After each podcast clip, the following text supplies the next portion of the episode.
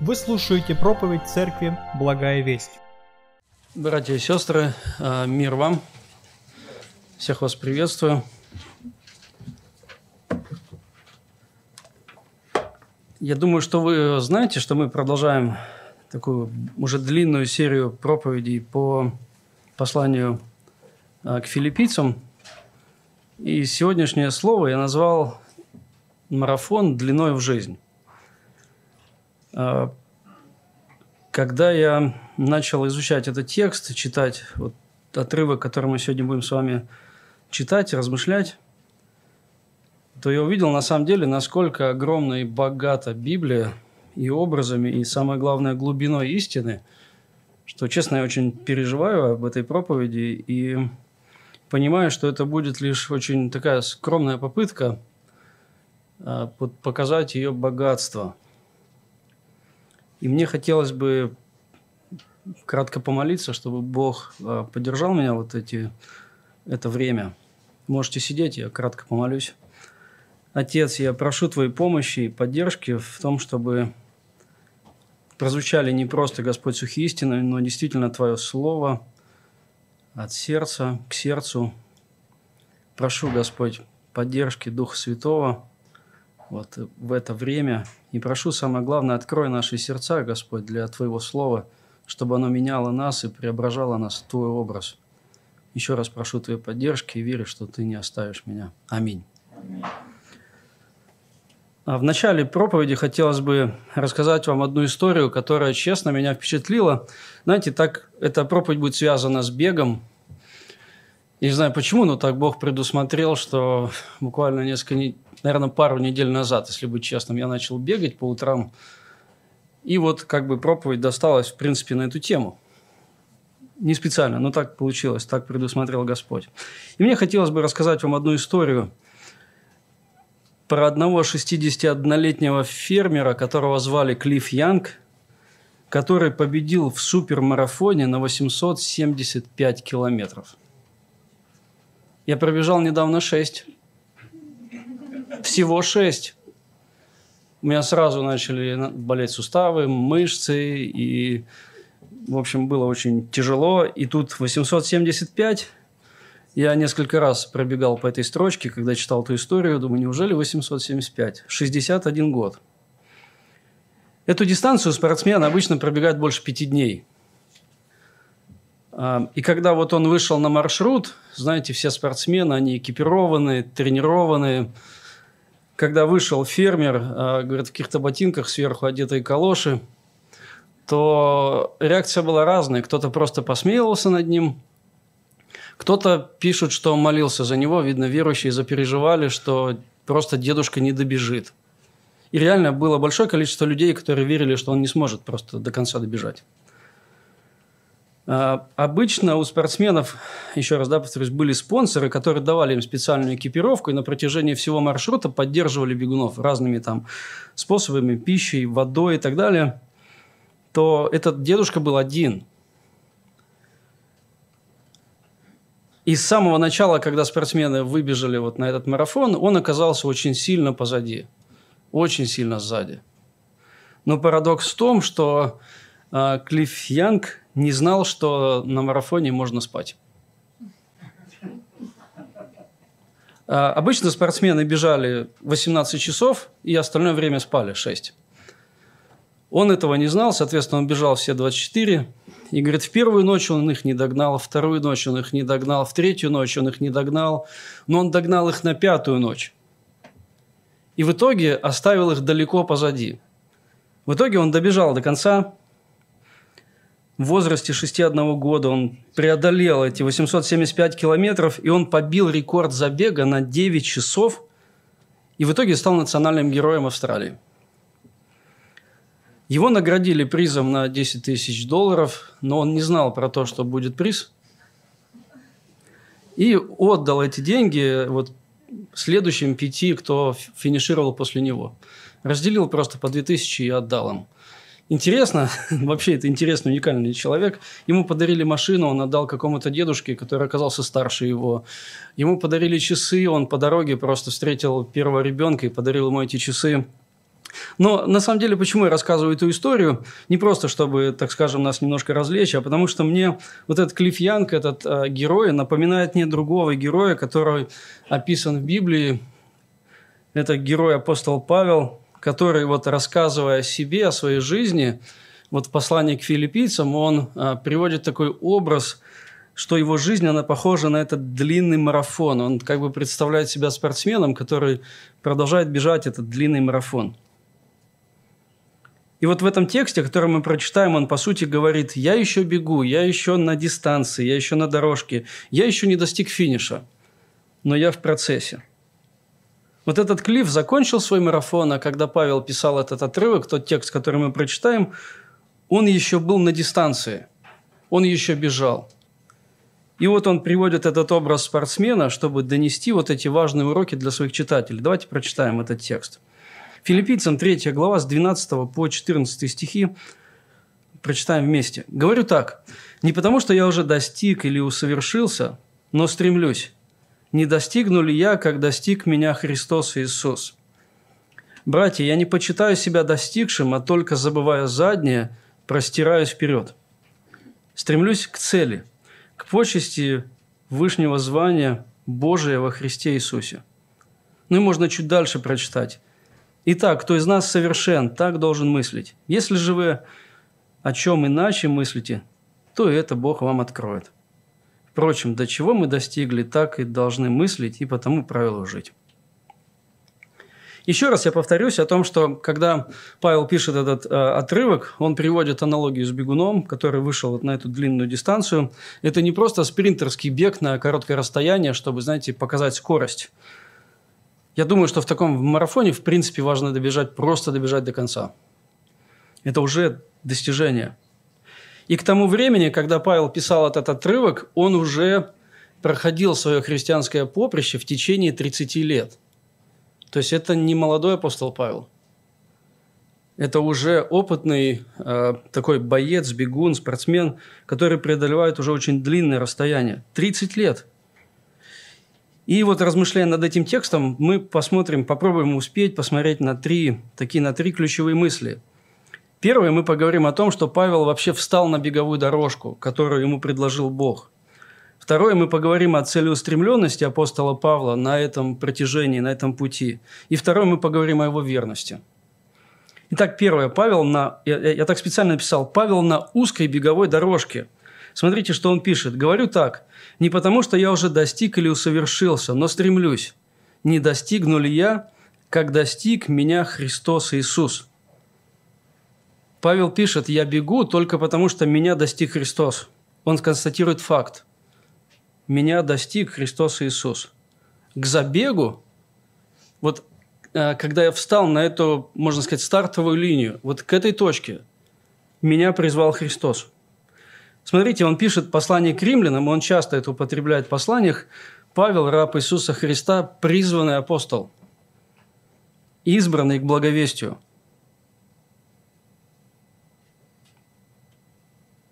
Я бегу, чтобы познать Христа, чтобы стать таким, как Он, потому что меня достиг Христос.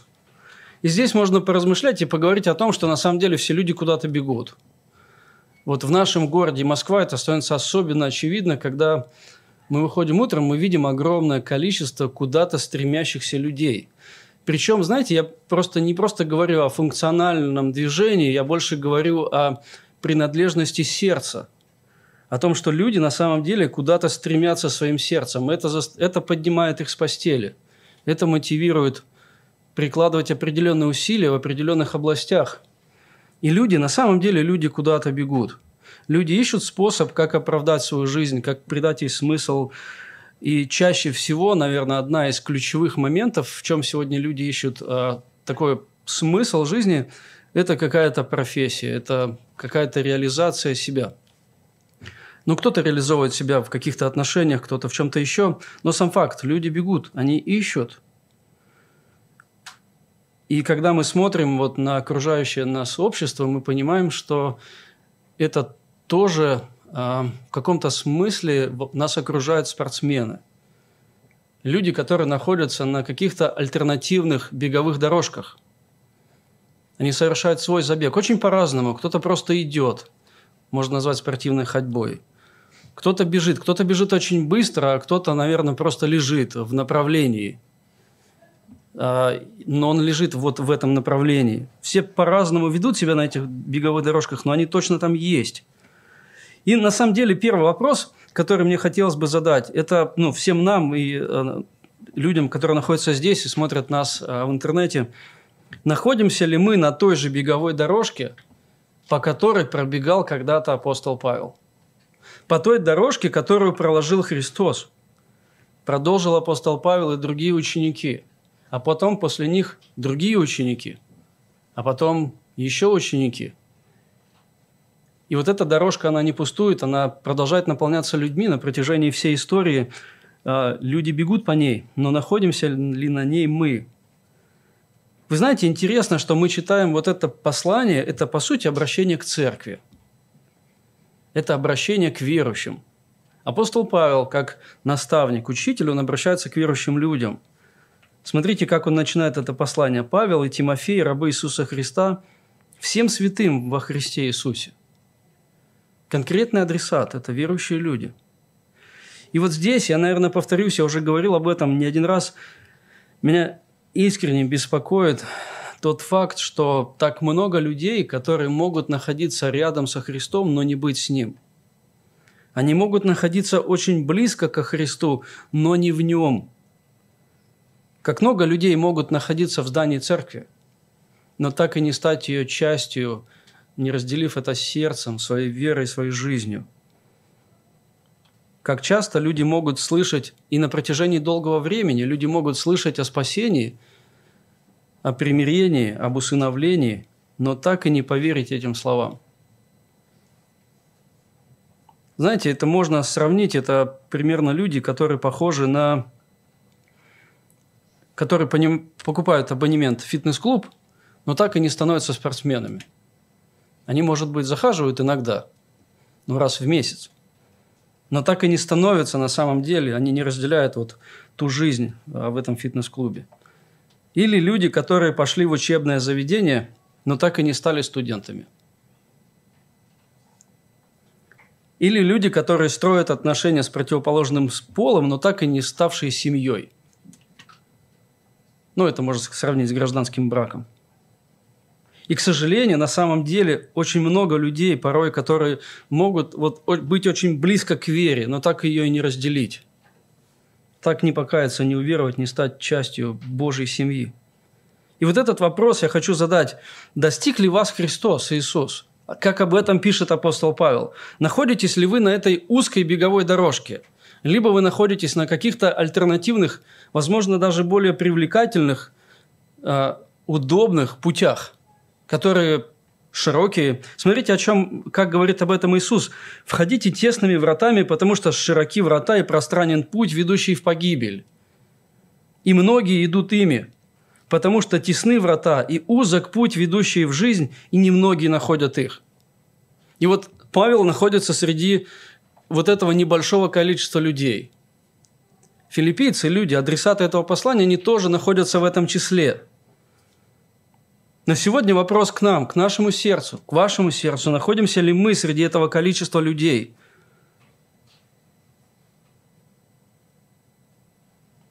Я хочу на самом деле сегодня обратиться к тем людям, которые не примирились с Богом.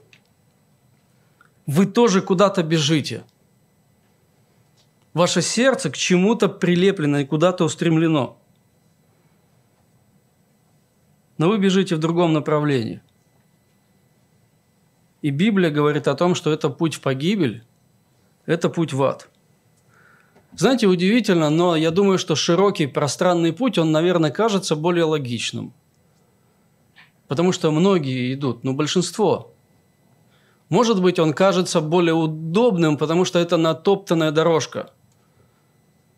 Это сухая, знаете, такая натоптанная ровная дорога, потому что по ней идут очень огромное количество людей – идти узкой тропинкой, где, возможно, за следующим поворотом ты уже не видишь человека. На эту тропинку, конечно же, вступать сложно. Именно поэтому этот путь мы называем верой. А, мы говорим, что это путь через веру, по благодати. Я на самом деле уверен, что среди нас есть те, кто еще не ступил на этот путь. Вот путь покаяния и веры. Смотрите, о чем говорит Писание. «Итак, оставляя времена неведения, это Деяние 17 глава 30 стих, Бог повелевает людям повсюду покаяться». На самом деле альтернативы нет. Для спасения, для жизни вечной альтернативы нет. Дальше он объясняет причину, почему людям, которые не вступили вот на эту узкую дорожку, почему им нужно покаяться. Потому что он назначил день, в который будет праведно судить Вселенную посредством предопределенного им мужа, подав удостоверение всем, воскресив его из мертвых. И мы знаем, что это произошло. Во втором послании к римлянам, в пятой главе, в 20 стихе, Павел тоже обращается к людям, и он пишет так. «Итак, мы посланники от имени Христова, и как бы сам Бог увещевает через нас, от имени Христова просим, примиритесь с Богом». Павел говорит, «Я бегу, потому что меня к этому призвал Бог». Он даровал мне спасение, поэтому я когда-то однажды встал на эту стартовую линию. Это и было благодатью, это было его спасением и покаянием и возрождением. И вот на протяжении всей жизни своей Павел в процессе бега пытается убеж... убеждать людей. Бегите вслед за мной. Бегите за Христом, потому что нет альтернативы для спасения и для жизни. Если вы помните, то он посвятил свою жизнь познанию Бога и свидетельству о нем. Поэтому этот вопрос, это, это слово сегодня к людям, которые находятся рядом со Христом, но не в нем –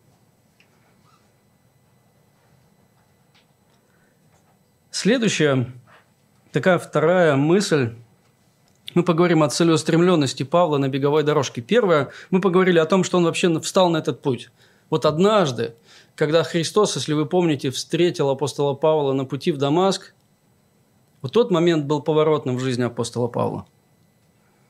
Но когда Павел встал на этот путь, он начал бежать. Бежать в познании Бога, в познании Христа. И вот в этом отрывке с 7 по 14 стих, если вы вот обратите внимание, посмотрите, почитаете этот текст, вспомните предыдущие проповеди, то Павел пишет о главном стремлении вот его сердца.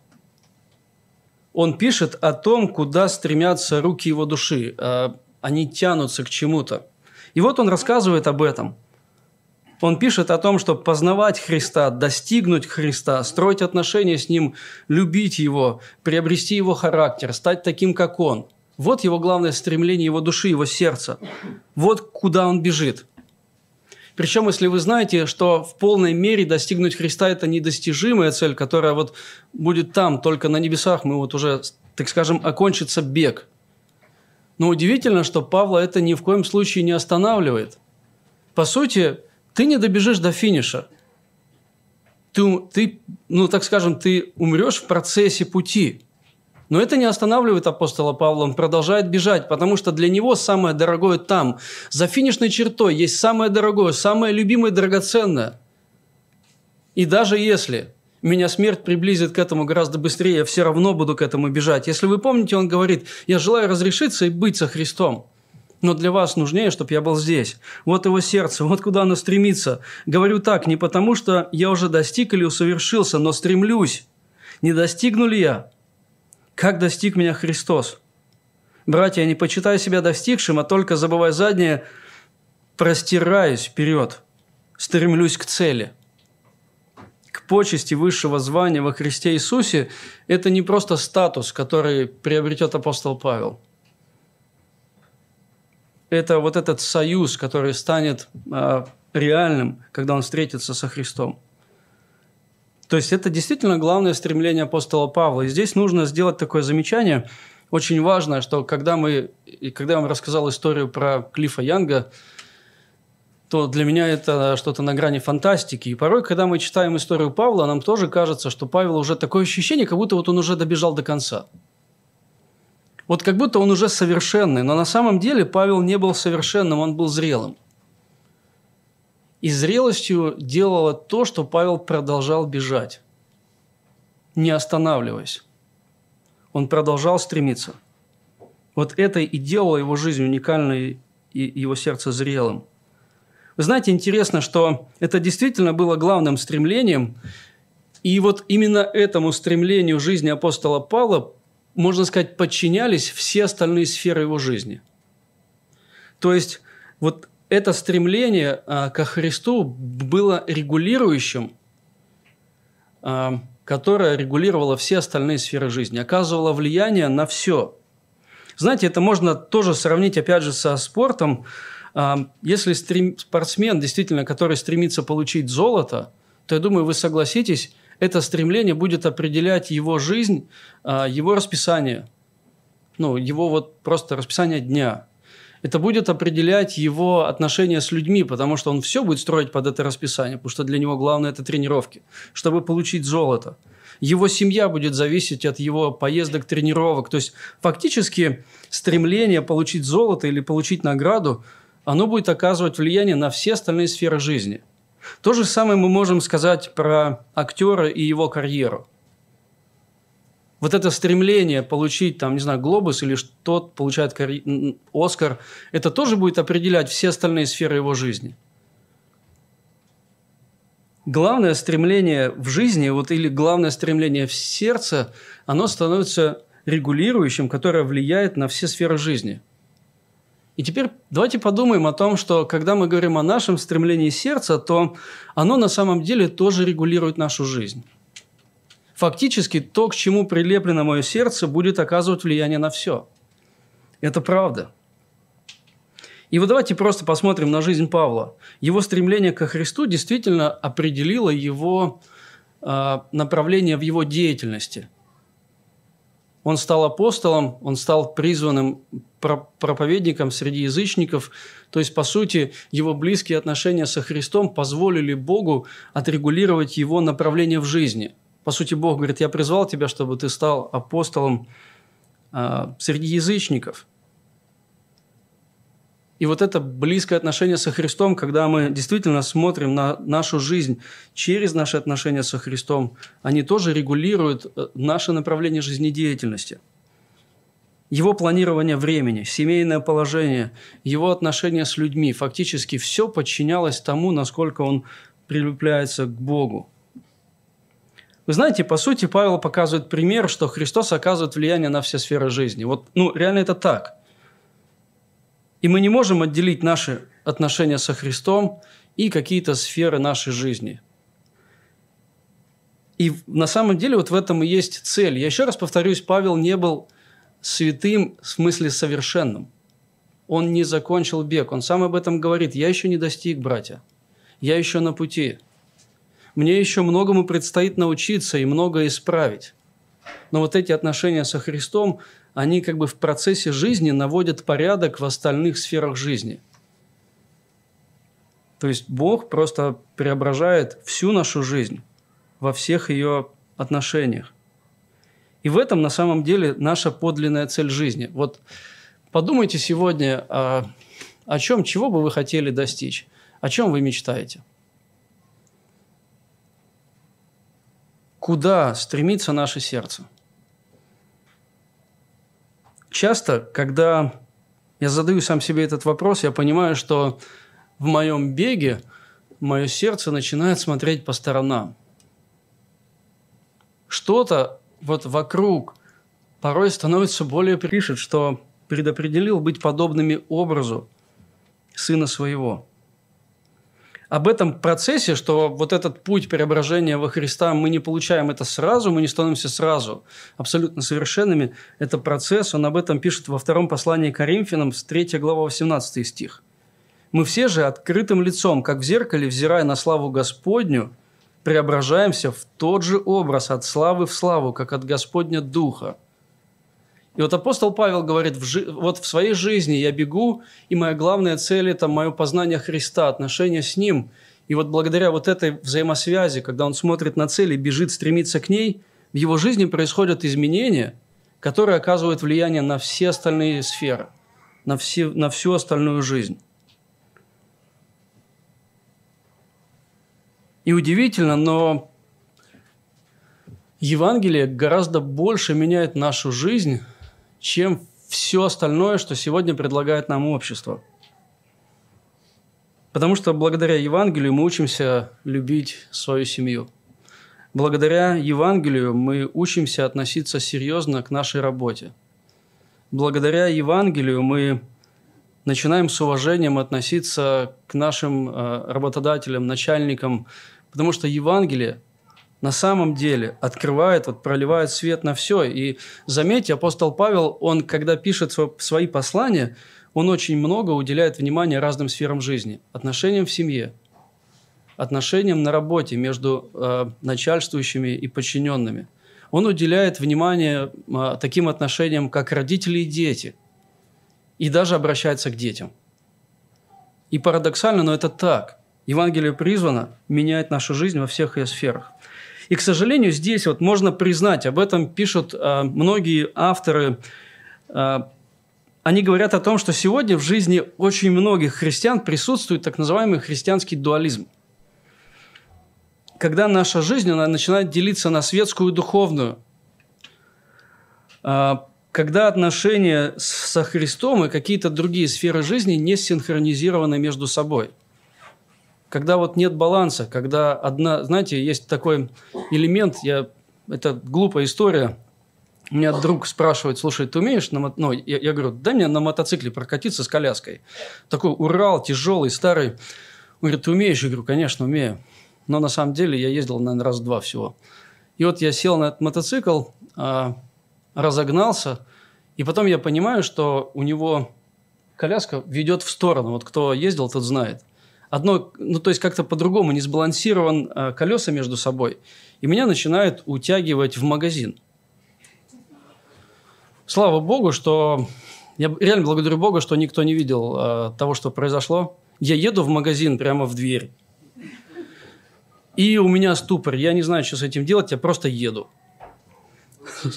Слава Богу, что он сидел сзади меня и вот выдернул руль. Мы каким-то образом объехали магазин, оказались в кувете. Но на самом деле мы оказались в кувете по двум причинам. Первое – отклоняло в сторону. Второе – я не знал, что с этим сделать. И вот здесь как раз-таки вот речь именно об этом, о том, что вот порой что-то утягивает нас в сторону, какая-то сфера жизни не подчинена Христу. Вы знаете, очень часто люди могут говорить такие вещи. «А, не надо мешать мою веру и мою работу. Либо не надо смешивать Христа и мои отношения в семье. Иногда люди говорят, просто не вмешивайтесь в жизнь моей семьи. Это мое. Но на самом деле нет, это не так, это не мое. Это Христово. Иногда человек говорит о своем мире со Христом, он заявляет о том, что у него с Богом все в порядке, но с людьми порой он находится в открытом конфликте. И у него может быть в сердце очень долго обида, раздражение, либо злость, либо даже ненависть, но он думает о том, что у него со Христом все в порядке, но это не так. Это неправда. Иногда это становится, когда служение становится важнее отношений со Христом. И здесь очень многие служители находятся вот под ударом – Иногда христианство становится лишь воскресным. А еще хуже, когда эта наша вера проявляется только на хлебопреломлении. Это говорит о том, что вот нас куда-то уводят в сторону. Когда что-то становится важнее, чем Христос. Это может быть семья или карьера, учеба. Когда сердце увлекается чем-то другим и устремляется куда-то в сторону – но Павел пишет, не достигну ли я, как достиг меня Христос Иисус? И продолжает бежать. Вот это для него главное. И удивительно, если вы помните, то нельзя назвать жизнь Павла неполноценной. Но нельзя. И вы знаете, что интересно, а, на протяжении истории было очень много христиан, когда Христос для них был главным, но вместе с тем они умудрялись достигать успеха и в других сферах жизни. Мы знаем с вами великих писателей, ученых, людей, которые повлияли на ход истории. И даже когда они обретали какой-то определенный успех, Христос все равно оставался для них главным. Это говорит о том, что, знаете, вот этот вот путь, он не против, а, так скажем, всех остальных сфер – но на самом деле, когда мы следуем за Христом, Бог наводит порядок в этих сферах. Мне очень нравится история одного а, композитора. Я прошу прощения, сейчас не вспомню фамилию. Это был, по-моему, это был Бах, который, умирая, а, сказал, я иду туда, где буду слушать настоящую музыку. Это просто поражает меня. Это говорит о том, что его сердце, оно все-таки стремилось туда. И здесь я несколько вопросов хочу задать на этой точке. Чему сегодня я посвящаю себя, находясь на этом узком длительном пути? Чему сегодня посвящено мое сердце? Оказывает, оказывают ли мои отношения со Христом влияние на мои отношения в семье, на мои отношения с людьми, которые вот вокруг меня? Могу ли я сказать, что э, то, как я отношусь к людям, это действительно продиктовано вот моей верой? Понимаю ли я, что отношения со Христом гораздо важнее всего, что есть в этом мире? Важнее карьеры, даже важнее семьи, даже важнее детей, даже важнее жены или мужа, даже важнее вот всего, что может предложить нам общество. И вот на последней таком, на последнем этапе хотелось бы поговорить о верности Павла на беговой дорожке – вот меня реально поражает, честно, верность апостола Павла, поэтому я сравнил его вот э, с Клиффом Янгом, который пять дней, не переставая, продолжал бежать. Я не понимаю, как, честно, вот просто пять суток, не представляю. Но Павел продолжает бежать уже 30 лет, не останавливаясь. И знаете, что интересно? Павел не останавливается, смотря на свои достижения. Он не говорит, я уже столько пробежал, ну, наверное, хватит. Иногда люди говорят, ну вот когда мы были молодыми, вот тогда моя жизнь, она была там посвящена чему-то, да, такому вот ценному и важному. И люди как бы немножко дают себе скидку. Но я же уже столько пробежал. Вот здесь апостол Павел не дает себе скидки. Он говорит, говорю так не потому, что я уже достиг или усовершился. То есть Павел не смотрит на свои прошлые достижения. Удивительно, но Павел довольно скромно о себе говорит – хотя такой большой путь за плечами. И здесь, знаете, я такую мысль хочу сказать о том, что верность лучше высокой скорости. По сути, тут интересен факт в том, что Павел не останавливается, а не то, насколько быстро он бежит. Вы знаете, что интересно, вот почему так Бог как-то предусмотрел, что я начал бегать, потому что, знаете, на самом деле нужно научиться не стесняться бежать медленно – вот интересно, но об этом говорят э, бегуны, они как бы советуют начинающим, они говорят, не переживай, когда ты бежишь не так, как другие. Советуют бегать, бежать очень медленно. А, и говорит, не переживайте, если вас обгоняют дети. Во-первых, потому что они не знают, сколько вы еще пробежали уже. Во-вторых, вы не для них бегаете. Интересно, на самом деле, что Павел не смотрит на то, как долго он пробежал, он смотрит вперед. И двигается, и не останавливается. Но забывая заднее, простираясь вперед. И вот здесь подчеркивается вот эта, знаете, такая э, верность апостола Павла, когда он двигается вперед. И, к сожалению, много христиан, которые по каким-то образом сходят с дистанции – останавливаются в познании Христа или в уподоблении Христу. Они, может быть, замедляют темп, либо остановились вообще. Может быть, где-то сели на обочине. И вот почему люди сходят с дистанции, так скажем, проявляют неверность. Тоже есть э, несколько причин или образов. Кто-то считает, что он добежал до конца. Либо он пробежал настолько много, что он заслуживает а, уже дальше не бежать. Это определенная гордыня или самомнение, когда человек превозносится над другими, и он считает, что ему больше нечему учиться. А, человек утверждается в своей зрелости. Однажды у меня был такой определенный период в жизни, я допустил особенную глупость, когда подумал, ну, наконец-то, я уже зрелый и вы не представляете. Но я благодарен Богу за то, что Бог просто очень быстро разрушил это самомнение и окунул меня в пучину моей незрелости. Это было больно на самом деле. Здесь Павел признается, я еще не достиг, но стремлюсь. И вы знаете, что интересно? Парадокс в том, что чем ближе человек к Богу, тем больше он пробегает, тем меньше он становится довольным собой. Чем больше пробегает человек вот, э, в отношениях со Христом, тем больше э, люди говорят о его кротости, о его смирении. Просто он становится скромнее. И вы знаете, о чем говорит а, Иаков? «Мудр ли кто из вас?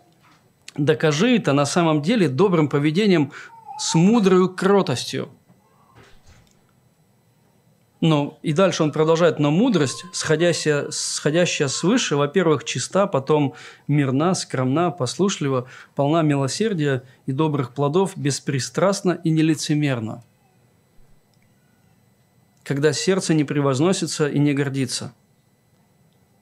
И когда мы замечаем в себе вот эти а, ростки гордыни, когда мы считаем, что нам уже нечему учиться, что а, вокруг нас очень неглубокие люди в церкви, или кажется, что у нас в церкви нет любви, а вот, ну, понятно, что мы в своем глазе бревно-то не видим, и так далее. Здесь очень много, может быть, таких ростков гордости, то нам нужно обращаться к священному Писанию и понимать, что, скорее всего, я остановился, потому что просто возгордился.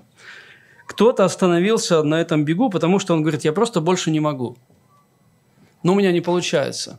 Знаете, а, когда мы начинаем бегать, я знаю, что очень многие, я сам один из, а, можно сказать, ярких представителей, которые начинают бежать с понедельника, либо которые выходят на пробежку, пытаются бежать слишком быстро и преодолеть для себя ненормальное расстояние. Потом это кажется слишком трудным, и это становится неприятным. И человек говорит, ну, это не мое. Бегать – это не мое. Это вообще не про меня. Я не люблю бегать, я всю жизнь так думал. Но это на самом деле причина в том, что мы неверно распределяем нагрузку, мы пытаемся бежать слишком быстро, либо мы просто очень легко сдаемся. И у меня вопрос, вы когда-нибудь опускали руки в вашей христианской жизни? Я думаю, что да. Я думаю, что, наверное, это знакомо практически всем. Когда нам кажется, что вот бег больше уже невозможен – Конечно, мы сами опускаем руки, безусловно. Но благодать в том, что на этом марафоне, вот на этом пути мы не одни. И знаете, что отличает Клифа Янга от апостола Павла? Клифф Янг был один и бежал всего пять дней. Апостол Павел бежал всю жизнь и был не один. И на самом деле, какое утешение, когда мы знаем с вами, что мы не одни. Смотрите, как он вот начинает это послание, послание к филиппийцам, 1 глава, 6 стих. Он пишет им, «Будучи уверен в том, что начавший вас доброе дело будет совершать его даже до дня Иисуса Христа, я, Бог будет с вами до финиша». Это Божье обетование. Бог будет с нами на этом пути до финиша. Он никогда не оставит нас – и я думаю, знаете, когда я оборачиваюсь на свою жизнь, я на самом деле понимаю, что очень часто я проявлял неверность, но я никогда не могу вменить это Богу. Бог всегда оставался верным. Всегда. Даже несмотря на мою неверность. На мою слабость, немощь или даже нежелание порой бежать. Бог все равно продолжал каким-то образом помогать, поддерживать через людей, либо не через слово, либо через обстоятельства. Но оборачиваясь вот сегодня, здесь, стоя здесь, оборачиваясь на свою жизнь, я понимаю, что Бог всегда был рядом. Даже когда я его не видел, даже когда я думал, вот все, вот настолько тьма вокруг меня, что... Но на самом деле Бог и даже там, в этой тьме, был рядом – Благодать в том, что мы не одни, благодать в том, что на этом пути с нами Христос. Он преодолевает этот путь вместе с нами. Я хочу просто один пример жизни Петра прочитать. Я думаю, вы помните этот пример, когда Иисус идет по морю. Ученики испугались, подумали, что это призрак. И Христос говорит им, «Ободритесь, это я, не бойтесь». Это Матфея, 14 глава, 27 стих. И дальше. Петр сказал ему ответ, «Господи, если это Ты, повели мне прийти к Тебе по воде». Он же сказал «иди». И, выйдя из лодки, Петр пошел по воде, чтобы подойти к Иисусу. Но, видя сильный ветер, испугался и начал утопать, закричал «Господи, спаси меня!». И вот посмотрите на как э, пишет Матфей. Иисус тот час простер руку, поддержал его и говорит ему, маловерный, зачем ты усомнился? И когда они вошли в лодку, ветер утих. И знаете, драма этого отрывка не в сильном ветре и не в шторме, который бушевал вокруг Петра, а драма отрывка в том, что не хватило веры. Поэтому Иисус говорит ему, зачем ты усомнился, маловерный? Ведь я всегда был рядом. Но Иисусу было достаточно протянуть руку. И знаете, что интересно, на что подчеркивает мысль Матфея? Он говорит, и когда они вошли в лодку, ветер утих. И вопрос, кто посылает ветер? Кто посылает в нашу жизнь шторм, и кто даже в этих обстоятельствах находится рядом. И таких эпизодов в Библии на самом деле очень много. Я думаю, вы помните эпизоды, когда ученики были в лодке, когда они погибали и закричали «Христос, спаси нас!». Примерно происходит та же ситуация.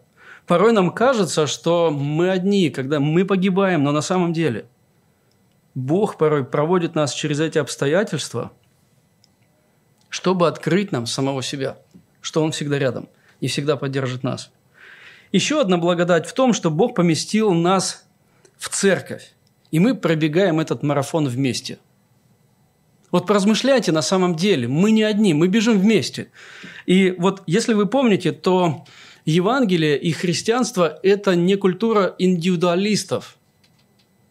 Мы с вами люди общины, мы бежим вместе – я честно не смогу, вот, знаете, сосчитать того, как Бог поддерживал меня и мою веру через церковь.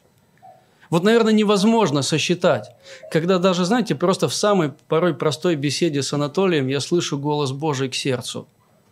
И понимаю, что вот сейчас через брата Бог говорит со мной. Как много свидетельств, когда люди, даже сами не зная того, поддерживали мою веру. Просто подойдя похлопай по плечу, держись, я молюсь там о тебе и так далее. Бог поддерживает нас. Христос рядом. И Бог поддерживает нас через церковь. Еще есть а, часть людей, которые сходят с дистанции, потому что отвлекаются от цели. Когда траектория движения, знаете, уходит в сторону, и я здесь, наверное, чуть-чуть буду повторяться, но смысл в том, что Бог порой ведет нас через пустыню – через безлюдные, тернистые, такие пустынные места. И вы знаете, когда вот я встаю утром, бегаю, то я стараюсь бежать в парке, где комфортно, деревья, водичка рядом, Кусковский пруд, э, луга зеленые. И вот мы ждем, когда же наконец все позеленеет. Но порой Бог нас уводит в сторону.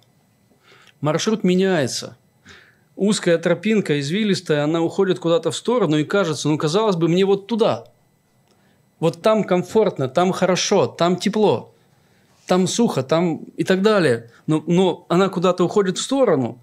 И знаете, появляется естественное искушение куда-то уйти, избежать страданий или трудностей, а, не идти каким-то сложным путем. Но когда мы остаемся верными и бежим туда, куда ведет нас Бог, и вот когда эта пустыня заканчивается – мы оборачиваемся назад и понимаем, слушай, да, действительно, мне это было нужно. Бог действительно что-то изменил в моей жизни. И люди, которые пробегают через разные пустыни, на самом деле понимают, что ничего не потеряли, но больше приобрели. Верность всегда вознаграждается.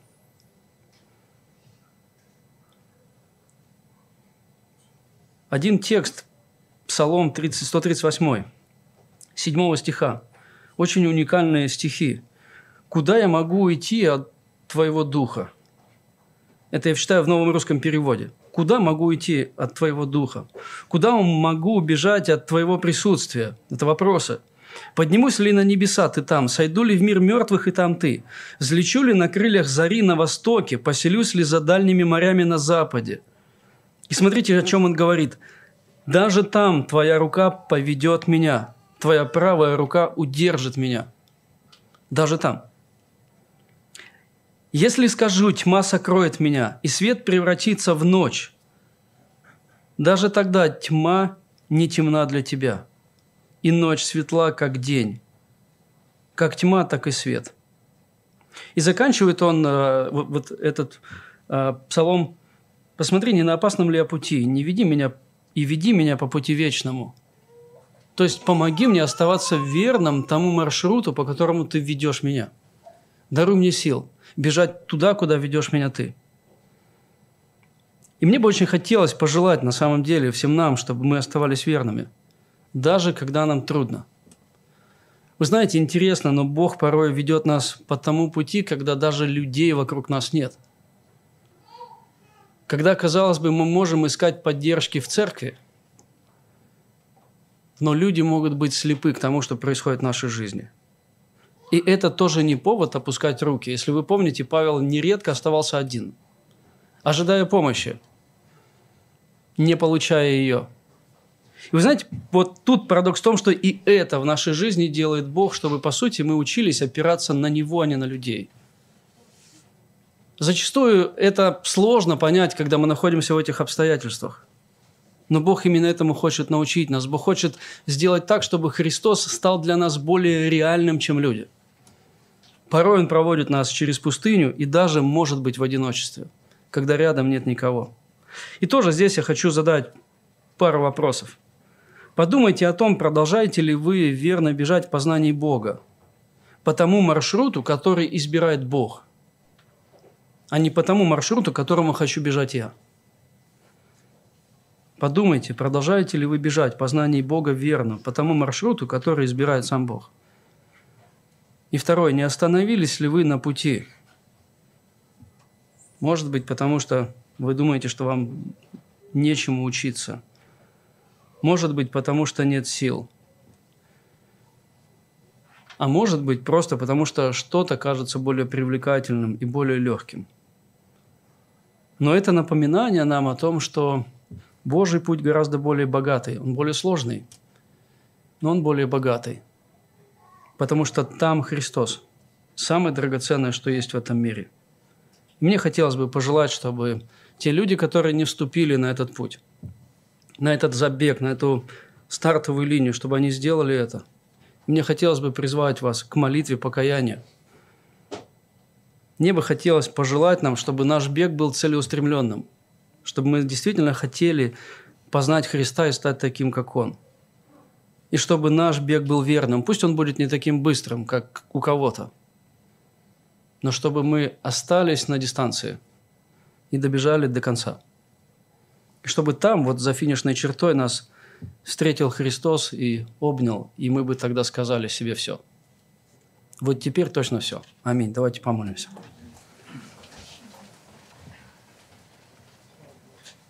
Отец, я благодарен Тебе за то, что, Господи, такого упертого, обиженного, Господь, разочарованного и злого, однажды, Господи, когда я был еще подростком, Ты призвал меня к себе. Ты поставил меня на эту, Господь, стартовую линию, и я понимаю, Господь, что я даже бежал не сам. Ты всегда поддерживал, всегда был рядом – Спасибо за то, что Господь, оборачиваясь на жизнь, я понимаю, что нечему гордиться. И, Господь, я не могу победы присвоить себе. Это Твоя милость и Твоя благодать. Я благодарен, Господь, за то, что так много людей, которые окружают меня, которые действительно бегут вместе, которые продолжают бежать, взирая на Христа. Я благодарен за то, что даже когда мы падаем, увлекаемся чем-то другим – когда порой даже пытаемся сходить дистанции, ты рядом ты останавливаешь. И я прошу, Отец, чтобы в этом зале, те, кто смотрит нас, никто не сошел с дистанции. Благослови нас, Господь, стремиться к Тебе и принадлежать Тебе так, как Ты приобрел нас. Прошу Твоей милости и Твоей благодати для каждого сердца. Аминь. Местная религиозная организация Церковь Евангельских христиан-баптистов «Благая весть» зарегистрирована 24 июня 1999 года. ОГРН 103 773 974 3007